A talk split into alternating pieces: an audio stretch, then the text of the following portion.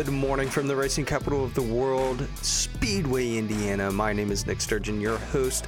Thank you for listening to episode 67 of the Cyber.now podcast, your number one spot for learning about tech, cybersecurity, politics, and policy. I want to thank our show sponsor, Delta Research. I cannot thank them enough for supporting this show. I also want to thank you guys for listening to this show, taking time out of your day to listen to this episode right now. Time is the one resource that we do not get back and are not guaranteed. I really appreciate you spending that valuable resource on this podcast. For those of you who are first time listeners, and I know that there are some relatively new listeners out there, thank you for tuning in. It is my goal to keep you coming back week in and week out. If you are a returning listener, your continued support is very much appreciated. Outside of listening, I ask a couple of simple things. Again, just very, very minor, but help this show out tremendously. Share this show with your network, subscribe, rate, review, and go sign up for my mailing list at cybernowpod.com for the latest news, insights, and behind the scenes information. Now, I know it's been a couple of weeks since I've put out a episode like this, and I appreciate you guys' patience. I know last week was busy, had some stuff here around the house that I just needed to get done.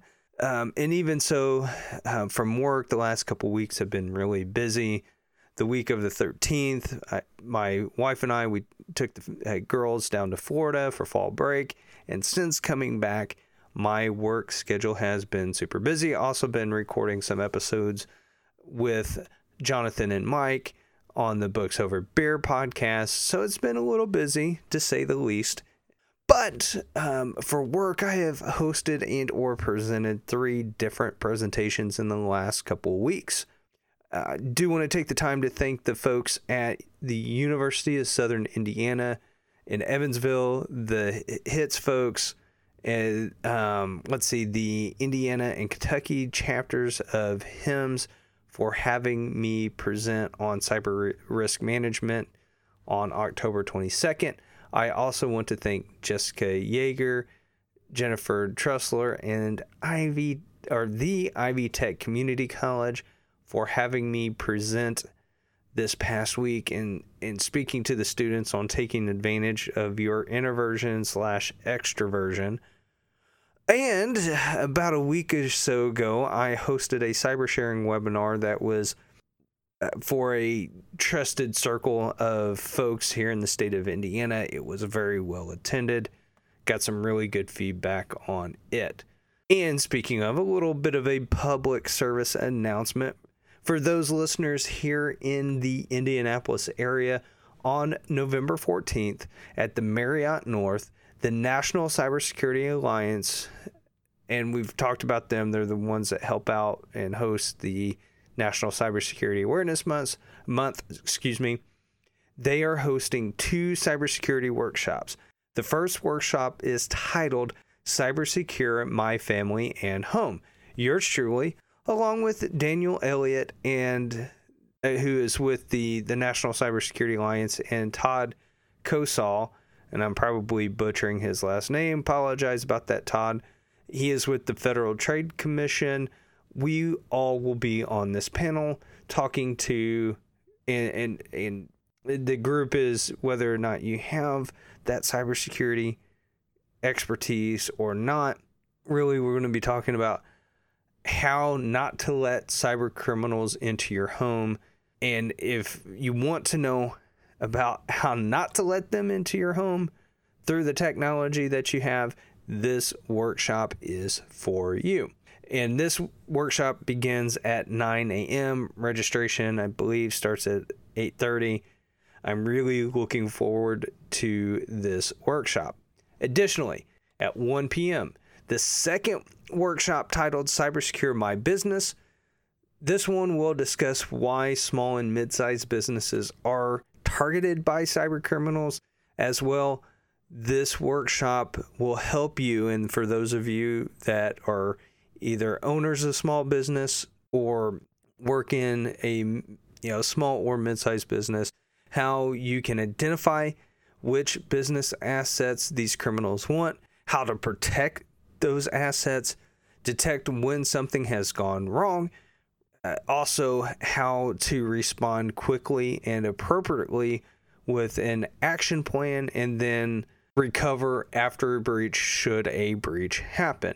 Now, I will have a link to both of these workshops in the show notes. If you have the time and can make it out for one or the other, both of these workshops will be fantastic. Of course, I'm a little biased on the first one, but with that said, these are really powerful and info, uh, informative and helpful, whether you're looking for your home, your personal cell phone, whatever, or in your, your business life. Very good stuff. Okay, moving right along, we are going to get into some cybersecurity news. Now, this first article is from Wired.com titled Congress Still Doesn't Have an Answer for Ransomware. And my simple response to this is the reason why they don't have an answer is because this problem cannot be legislated away. It isn't a problem Congress is equipped to answer nor are they smart enough to answer it, nor is this the right group of people to address this problem. And if you guys have listened to my show before, you know you cannot just continue to think the government, federal, state, local, will be able to address these problems the way that they need to be addressed. The only way ransomware is going to be addressed is if businesses, small to large, do what they need to do to protect their environments. And that includes training their people, it includes putting in the proper safeguards to be able to mitigate this before it's even a problem. That's why events and workshops like will be happening on the 14th are so important. This isn't something mandating something out of confer- or out of Congress isn't going to solve this problem. They have been quote unquote trying to deal with this for years now and have not done jack squat. It is going to take us as individuals, both in the cybersecurity field and not, to tell our businesses that we work for these are the things that we need to do to protect ourselves and get it done. All right, so I'm going to get into the article here, step off my soapbox for a little bit. Ransomware has steadily become one of the most pervasive cyber attacks in the world. And while high profile global meltdowns like the 2017's NotPetya strain garnered the most attention, localized attacks have devastating consequences as well. Look no further than the cities of Atlanta and Baltimore, whose online operations grounded to a, a, halt after ransomware takeovers. Or more recently, Alabama's DCH health system, which had to turn away all but the most critical patients from its three hospitals after hackers seized control of their networks. The attacks affect communities both large and small. In fact, victims often aren't even specifically targeted hackers have increasingly focused on so called managed service providers, companies that remotely handle IT infrastructure for a wide range of customers to get the highest return on their investment. Successful compromise one MSP and you can hit nearly two dozen local Texas governments, as one recent example proved. It's the kind of large scale problem that would benefit from large a large scale solution. Yet, despite the clear and pervasive danger Congress Congress seems stumped because again they're not smart enough to understand this issue. A couple folks within Congress are, and actually one of them out of Texas is going to be retiring, so that is actually a loss for this effort. But anyway, quote, there's a gap between the focus and resources here in Washington and what happens in a town of 200,000 people Representative Jim Himes, Democrat Connecticut, tells Wired. While Himes, a member of the House Intelligence Committee, is concerned about the rise of these brazen attacks, he also sees fundamental limitations in the federal government's ability to help stop hyper local attacks. There's a reason for that. They don't need to be involved in this. This is not something they can handle, nor should they be handling. This is a local issue, and our local communities need to do something about it. They and that does not include going to the federal government to stop this. The federal government does not need to be involved in this. There are resources, there are solutions, but a lot of our local and county representatives also don't understand this issue. And in my opinion, in some cases, they don't want to understand it. It's too complicated, requires too many resources, whatever the excuses is, they just don't want to handle it. Or they're just not smart enough to handle it. This is, again, the reason why this should be handled in the private sector because the private sector handles these things day in and day out. Not all companies are doing it, obviously, as we talked, but there are people out here ready and willing to help. And, but, and I'm going to bash on the cybersecurity companies here. It's also not always about making a buck, it's about doing the right thing for the right reasons because it's the right thing to do. One of my biggest pet peeves about the cybersecurity industry is they're just too focused on making a buck. There is a way to do this for the common good and still make a little bit of money, but it's not sitting here raking these communities over the coals, charging hundreds of thousands of dollars to do something that really can be scaled down and appropriate that will protect these communities and also these businesses. All right, Last month, the Senate passed a bill that would force the Department of Homeland Security to set up, quote, cyber hunt and, quote, cyber incident response units, including bringing in experts from the private sector to help ward off attacks or to help respond after an entity is hit. But even one of that bill's main sponsors, Senator Maggie Hassan, Democrat New, or New Hampshire, is now calling for the Government Accountability Office to conduct a top to bottom review of the federal government's programs aimed at helping localities and entities crippled by these ransomware attack. And the government or the GAO has done this before, though I think the last report I saw that they have done, or at least it, maybe it was through the Inspector General's office, showed that DHS has improved a little bit. There's some that have moved from good to better but there's still a few number of people in the uh, CISA agency. There is a huge demand. This is something the government isn't isn't capable or has the scalability to address these issues for all the thousands of different state, local, county, town governments out there. Quote The federal government must do more to help state and local governments prevent and respond to cyber attacks, and this report will give us a key tool to identify how the federal government is doing in this task. I can already tell you they're not as effective as they need to be. There's reports to go back for years that says that the federal government isn't doing what it's even constitutionally or legally mandated to do. The government is doing in these tasks and what more can be done. End quote, Hassan said in his statement accompanying the release of her letter to the GAO. The letter itself reveals the mysterious depth of this growing problem. Congress and the agencies tasked with protecting America's security are basically clueless when it comes to even understanding the scope of this problem, which is uh, what I've already said. While Congress still lacks tangible or a tangible plan to help mitigate the impact, some members at seem to be increasingly aware of the issue. When Wired broached the topic at a recent ransomware attack against Connecticut school districts back on July 16th, neither of that state senators really knew about the problem that had gripped their own constituents. But when asked again recently, Senator Richard Blumenthal, Democrat Connecticut, acknowledged the stake of the growing problem.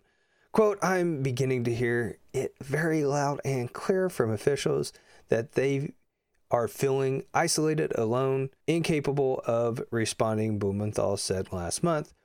The senator's newly acquired knowledge on the topic may stem from the spike in high profile ransomware attacks that have struck communities in Arizona, Oklahoma, Virginia, New York, and Texas, just to name a few. Quote, ransomware is one of the growing threats to cybersecurity, and the federal government ought to be doing everything possible to assist towns and cities. End quote, Blumenthal said. There's an urgency and immediacy. Blumenthal's now calling for the federal government to provide states with technical expertise and ways to d- defensively combat these attacks, outlines a potential strategy to respond to such an attack Blumenthal has also called for removing taxpayer dollars from Washington to localities so they can secure and harden their systems. The Pentagon may be fortified against foreign cyber intrusions, but local school districts and municipalities now face sophisticated attacks from hackers or foreign entities that may or that many policymakers view as an attack on America itself. But it's not an easy issue for lawmakers of all stripes, especially when hackers have an economically crippling, crippling cannon pointed at the infrastructure girding up these locals. And cybersecurity is pricey, which is why the federal consensus seems to be to assist localities as opposed to centralizing the protections these towns, school districts, and even hospitals seem to need. Quote, right now we have to make sure that we have a system to help train and support all our local municipalities, but the federal government doesn't seem to have enough money to step in every time there's a uh, there's a ransomware attack. End quote, Representative Dutch Ruppersberger, Democrat Maryland, told Wired there's never going to be enough money to address all of this. There's never going to be enough manpower. They cannot tax this, they cannot legislate this problem away. He argues that even if these actors are foreign states, the burden isn't national, merely local. Quote, eventually they're going to add more money to their technology programs to exist. That's a part of doing business and will be end quote, Rupert, uh, Ruppersberger said. But we have to train them to make sure they have the right people so when this comes up, we can help them. If they're doing the right things, doing backups, patching, antivirus, two factor authentication, basic 101 stuff, they won't need the federal government's help. Just a little secret. Just just want to throw that out there. You know, take care of the basics, eh, you may get hit, but when you do, eh, it's not going to be something that's going to be crippling. It's not something that's going to take your city eh, services offline for that long. There's some basic stuff that is effective at handling this problem without needing the federal government to come in and save you. I'm sorry, the federal government isn't a bunch of white knights. Now, they can be a valuable partner from the investigation standpoint, looking at it and going after folks that may be in a foreign country. But even then, that's about the extent of what the FBI or DHS is going to be able to do. Uh, skip this last, second to last paragraph, but ended up it says that's why some federal lawmakers are trying to spur federal agency to provide more assistance and even direction before ransomware claims even more victims that could have avoided that fate with a, with a little extra help. Again, take care of the basics, do cyber hygiene 101 type of stuff, and you're going to protect yourself a whole lot. Moving on, at least from that article, I'm going to move to a video here from uh, NBC News. And this tells me this just as an example of why I don't have a whole lot of faith, at least in Congress or even in the president's office when it comes to cybersecurity. And from this video, it's, you know, oh, Rudy Giuliani, former mayor of New York City, legal advisor to President Trump. And it, this particular news is just coming out. And this was after Oh, in 2017, uh, Giuliani was named cybersecurity advisor to the president. So I'm going to play this video right now for you guys. Again, from NBC. It's only just under a minute long. To a new report from NBC News, just weeks after Rudy Giuliani was appointed President Trump's cybersecurity advisor back in 2017, he showed up at an Apple store with a problem. Forgot his iPhone password. He had botched the entry so many times the device locked him out. A copy of the service ticket from that visit was provided to NBC News. Again, Giuliani was an informal cybersecurity advisor to the President of the United States. As one former employee who was at the Apple store that day put it, quote, Trump had just named him as an informal advisor on cybersecurity, and here he couldn't even master the fundamentals of securing your own device. Former FBI Special Agent Michael Anaya had a slightly different response. Quote, that's crazy. I'm sure Rudy is a very smart individual, but he's not qualified to be advising on cybersecurity whatsoever. There is just no sane reason or logical explanation that Rudy would be formal or otherwise a cybersecurity advisor to the president. Just blows my mind. And on top of that, there's also some news that came out just recent, recently that Rudy has butt dialed a quote unquote legend according to to Wired. So skipping to or actually I should say back to NBC News on this butt dial report. Uh, I'll play another quick video for you. You know, Charles would have a hard time with a fraud case because he didn't do any due diligence. Tomorrow, I got to get you to get on Bahrain. You got to call. Got to call Robert again tomorrow. Is Robert around? The problem is, we need some money. We need a few hundred thousand. I think my agency, even Bahrain is yes. I'm not sure how good Okay. Yeah, okay. Well, so maybe, yeah, give me options. Yeah. Yeah, so there's that. Rudy's butt dialing reporters and why this reporter is recording and, and also why this recorders uh, reporters sorry is at the top of Rudy's phone to be butt dialed to begin with hmm makes you want to think I mean was this an accident or was it it an accident I don't know uh, try not to speculate but it has to make you go hmm all right, guys, that's it for this week's show. Thank you for tuning in. I hope you enjoyed it. Hope you learned something from it. Again, if you can get up to the Indianapolis Marriott North on November 14th, check out one or both of the workshops that will be put on by the National Cybersecurity Alliance. Again, thanks to our sponsor, Delta Research, for their support. If you want to join in on the conversation, you can go to the show's webpage at cybernowpod.com. Visit us on Facebook, Twitter, and Instagram.